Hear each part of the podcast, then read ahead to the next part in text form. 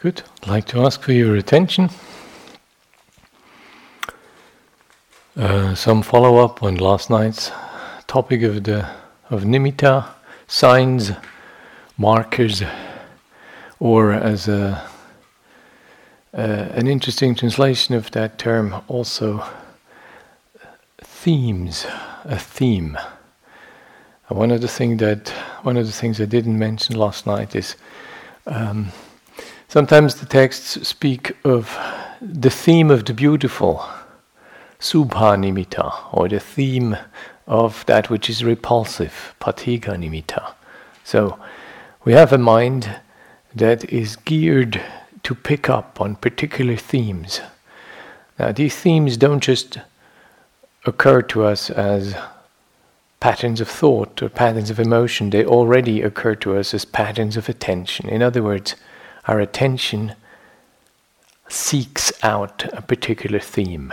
As I tried to outline in the the typology last night, you know, the desire-oriented person or the aversion-oriented person or the doubtful person or the anxious person, yeah? So if we have these patterns as patterns of our minds, then our attention will seek out those themes accordingly. So it is important to know what your theme is. Um, there are no good options, really. Yeah. So just just give yourself. Don't be in, embarrassed or ashamed or so. But, um, we're here to learn something, and we have to learn what our what this particular mind picks up on. You know, what themes does it pick up on?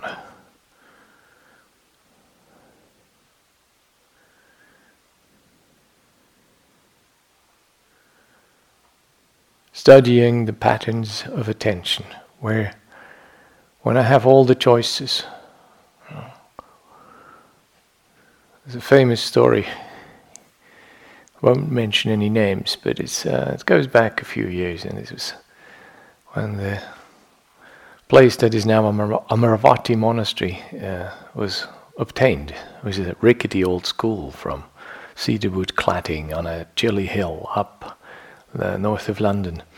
Uh, built built up out of barracks, cedarwood cladding, half a meter over ground, the most cheap way you can possibly build, um, and camp sort of houses.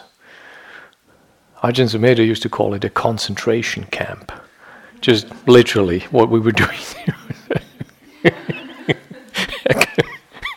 It's a Buddhist concentration camp.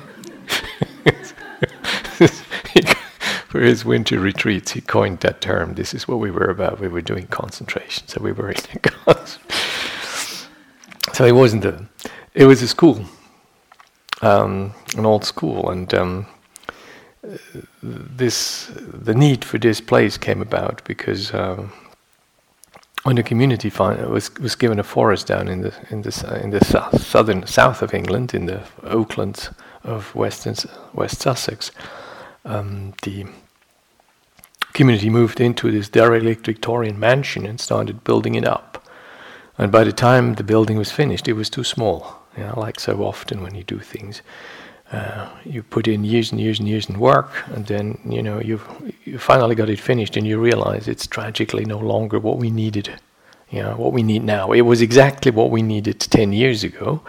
But unfortunately, now that it is finished, it it doesn't really serve our particular purpose. You know, the community had, um, uh, you know, a nuns' community which suddenly didn't fit in there, and the monks were kind of uh, pouring out of all nooks and crannies, and so basically, we need, needed the community needed another place, needed a bigger place. So they were looking for a bigger place, and they found this school. So there's two monks going there. Looking at this, and, and the one one of them stood there and said, "You know, look, look all this space, look all these possibilities, look all this. You know, we can plant a grove here. You know." And the other one looked at the same thing and said, "But who who will mow the lawns?"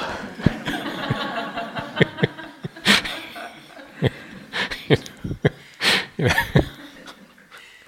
Yeah, and it, you you could see the attention, the attention for, of those of those two indi- unnamed individuals, yeah, fell onto very different sides. Yeah, so one of them perceived this space to be an endless uh, openness of possibility and potentials, and the other one uh, perceived this to be just an equally endless. kind of round of chores and duties and upkeep and maintenance. Yeah. yeah. And you can't uh, flaw. You know, both of them are in many ways accurate. Yeah, both of them are accurate. Yeah. As somebody who has has helped uh, build that place, I can assure you, uh, mowing is quite a sizable task there. Or repairing these old huts or fixing them, isolating them, and probably now tearing them down again and uh, starting anew. So it's not that these two signs would be completely wrong, it's just that they are different. Yeah? And it's necessary to find out what kind of pattern your mind gravitates to. So this is one component of the nimitta I like to add. The other component, I, I boned up on Homer, huh? I boned up on... In, in the meantime, the the lady is called Eurycleia and was the wet nurse of Odysseus, and she recognized a scar on his thigh, uh, a scar he uh, obtained as a as a as a as a young man. Uh, he was uh, injured by, I believe, a boar, um, and uh, he comes back. And uh, appears as a as a wanderer, and Penelope is kind of kind to him and uh, asks that his feet be washed. And the old uh, the old nurse of Odysseus, you know, quite aged, uh, takes care of the, the dusty wanderer and washes his feet, and uh, recognizes the scar on his thigh, and uh, he uh, grabs her by the throat. Uh, and kind of pulls her close and and makes sure that she doesn't reveal who he is, yeah, because the time has not yet come for him to reveal. So he is he is both harsh and tender with her, and then she doesn't say who he is. Just he, he manages to to uh, to quell her her shout, and um, she does not reveal. So, you know, he goes on later, uh, making his glamorous appearance and doing away with this, with Penelope's suitors. Um, so, this one is out of the way, good.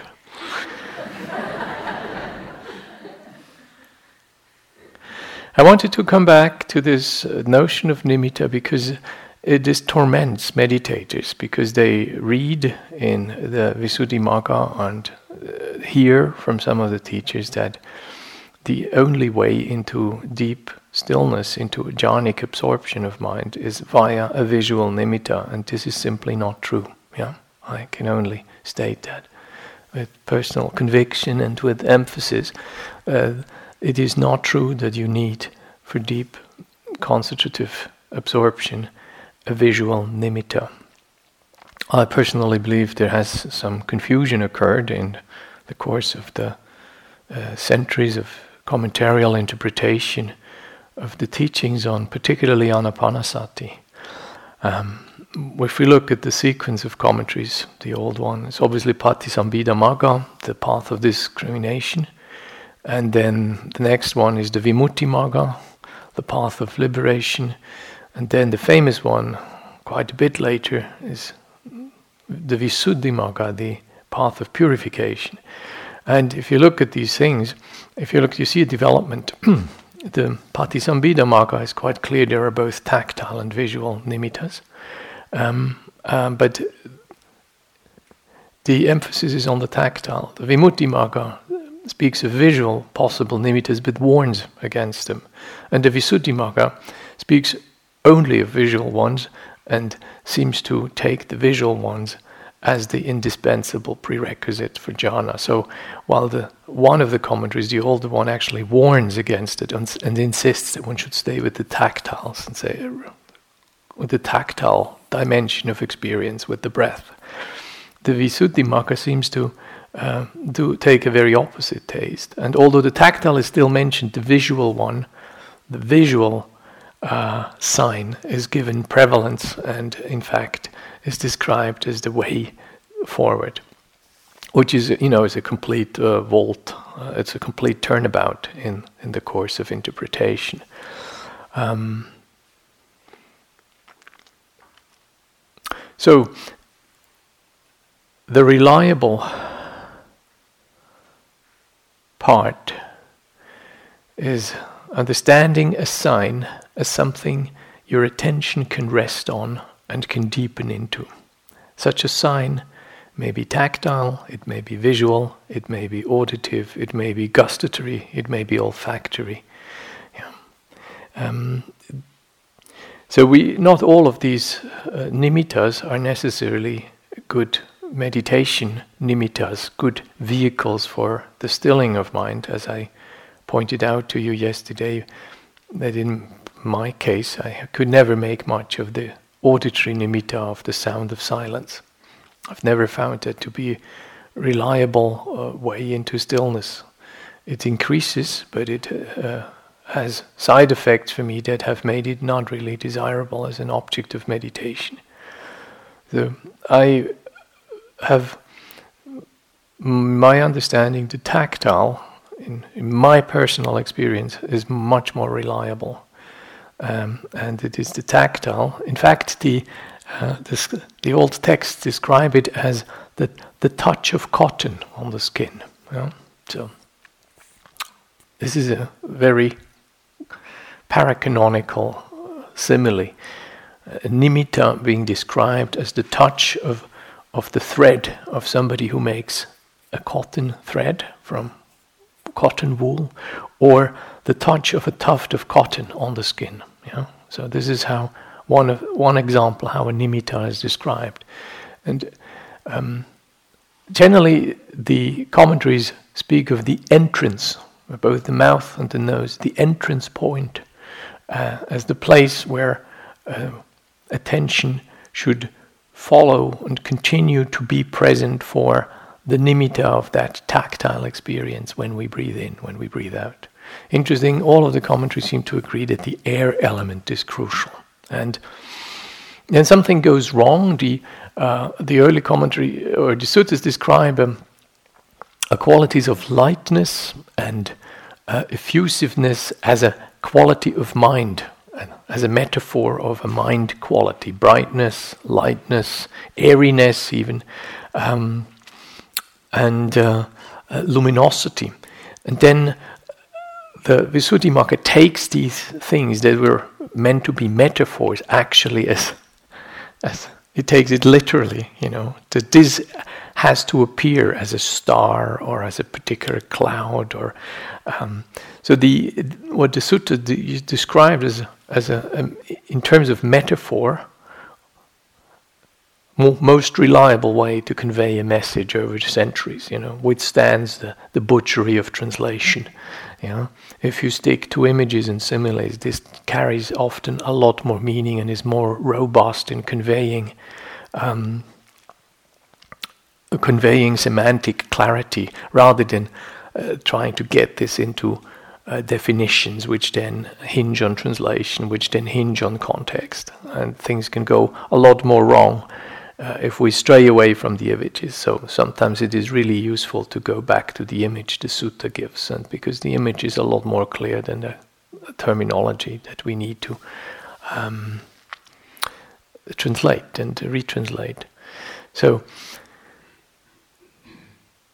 I think some of the metaphors used for the qualities of mind have turned into actual visual sense experiences, or what the commentaries call the patibhaga nimitta. There is a, a distinction of three types of nimittas. I don't want to hold this from you, so I tell you, although I do not actually believe in the sequence of this, uh, I do want to mention them. So the first one is a, a nimitta that is called the parikamma nimitta. It's a nimitta that we take up as an exercise, an image we actually construe by looking at something.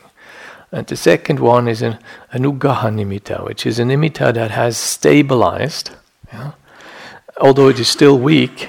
Now we're no longer having a direct sensory input. In other words, we have our eyes closed in case of a visual nimitta, and the image is still there. And the third one is what the commentaries call a patibhaga nimitta, a counter-image, which is the stabilized, clear, inner version of what we have seen, yeah? In terms of sense. If you translate that into the other senses, it's the sound, the stabilized sound of something you have heard, but no longer is in your sense organ present. Yeah.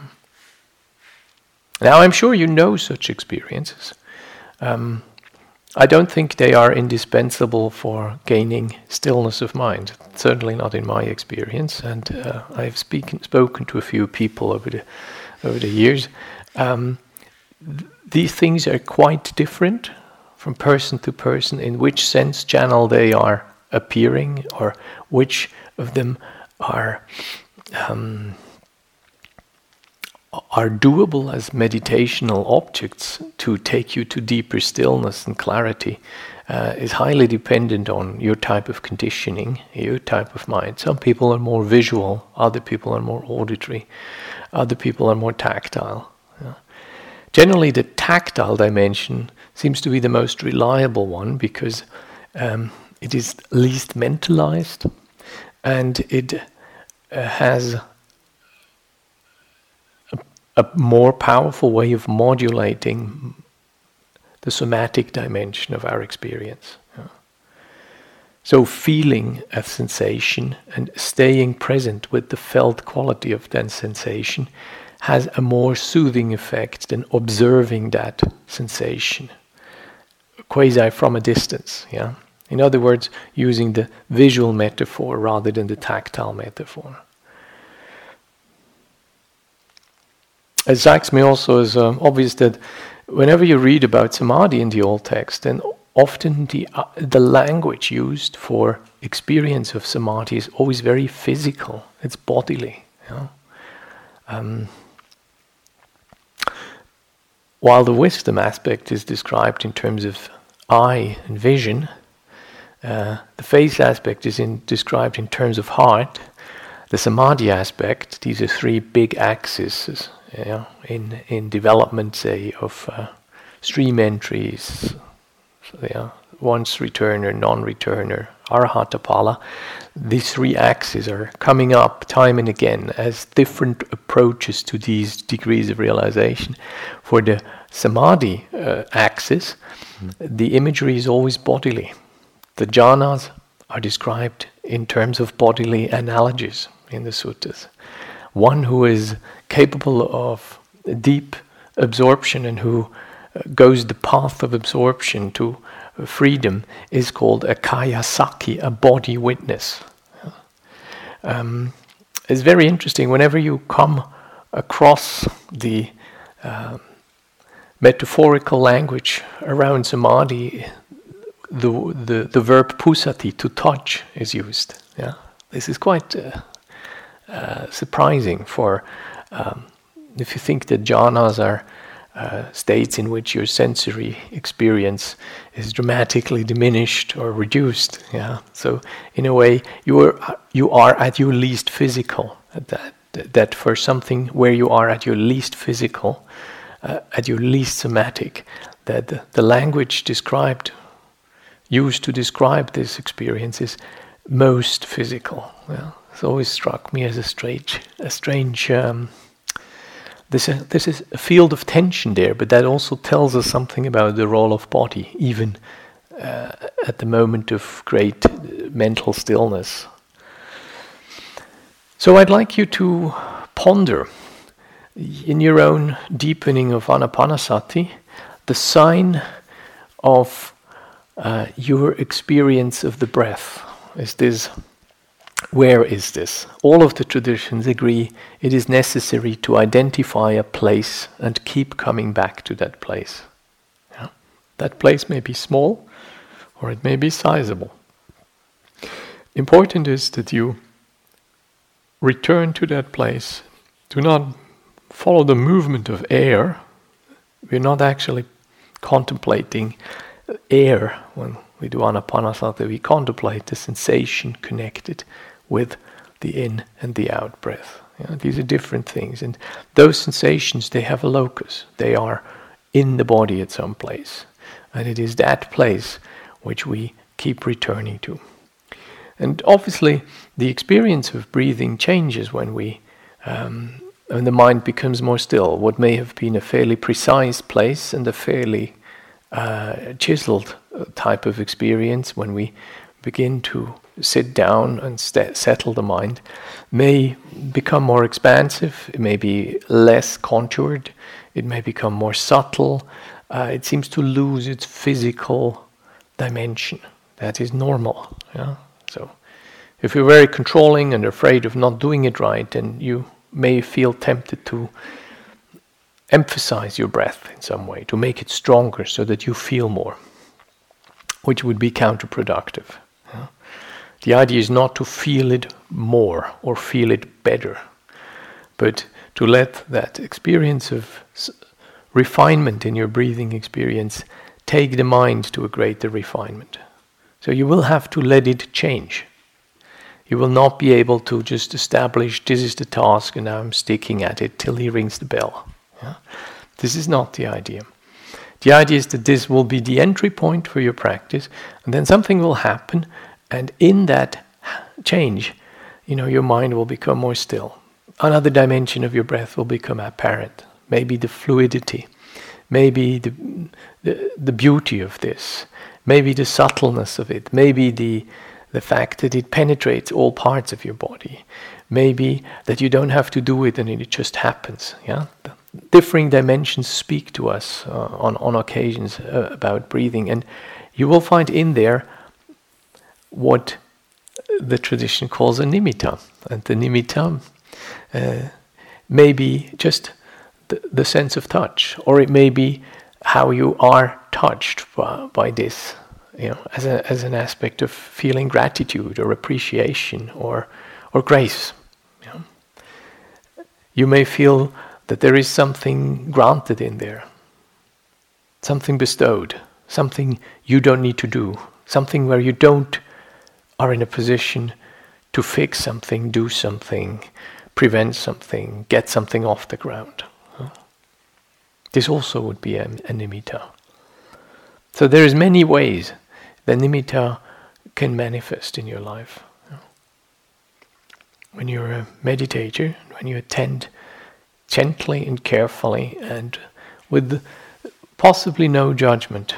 And if your mind is crazy and mad, you will need to make sure that you get it. You will need to be like the uh,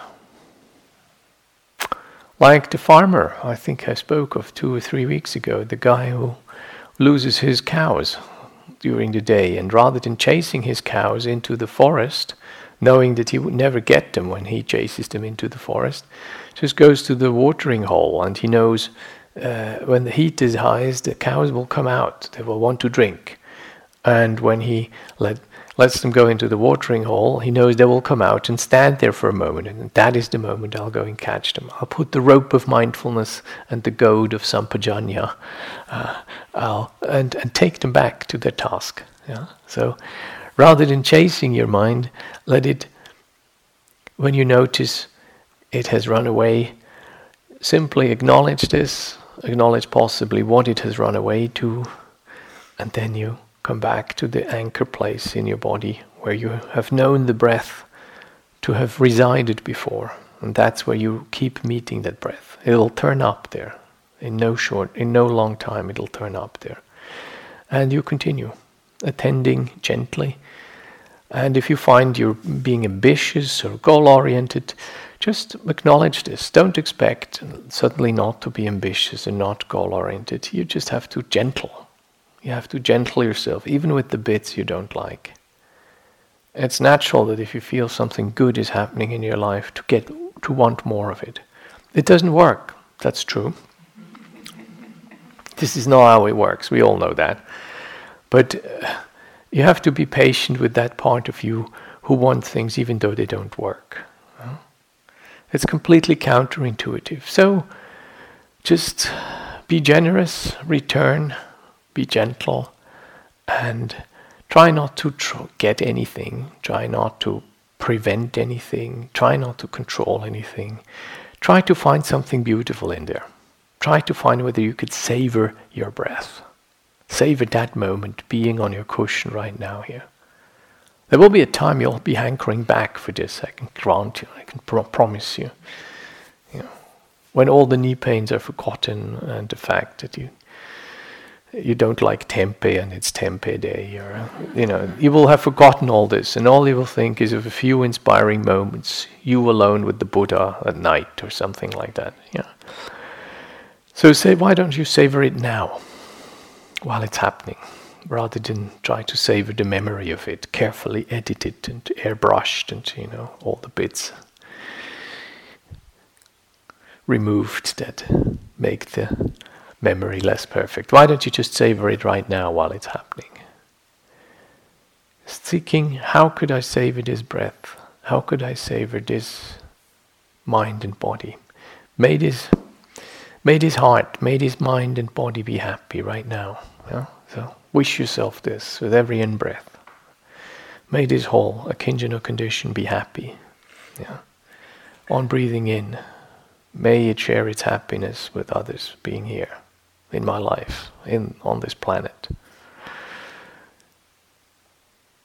Seeking to appreciate, seeking to be grateful, seeking to celebrate the goodness that takes place in your life right now. So take this as part of your nimitta practice.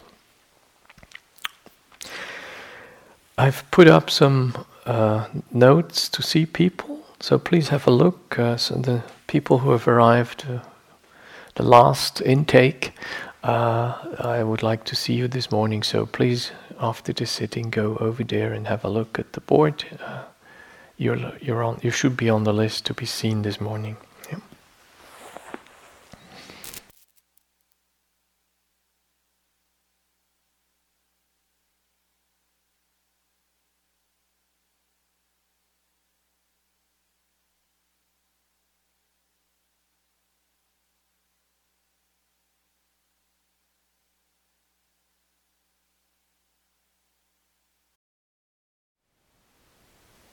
Thank you for listening. To learn how you can support the teachers and Dharma Seed, please visit dharmaseed dot org slash donate.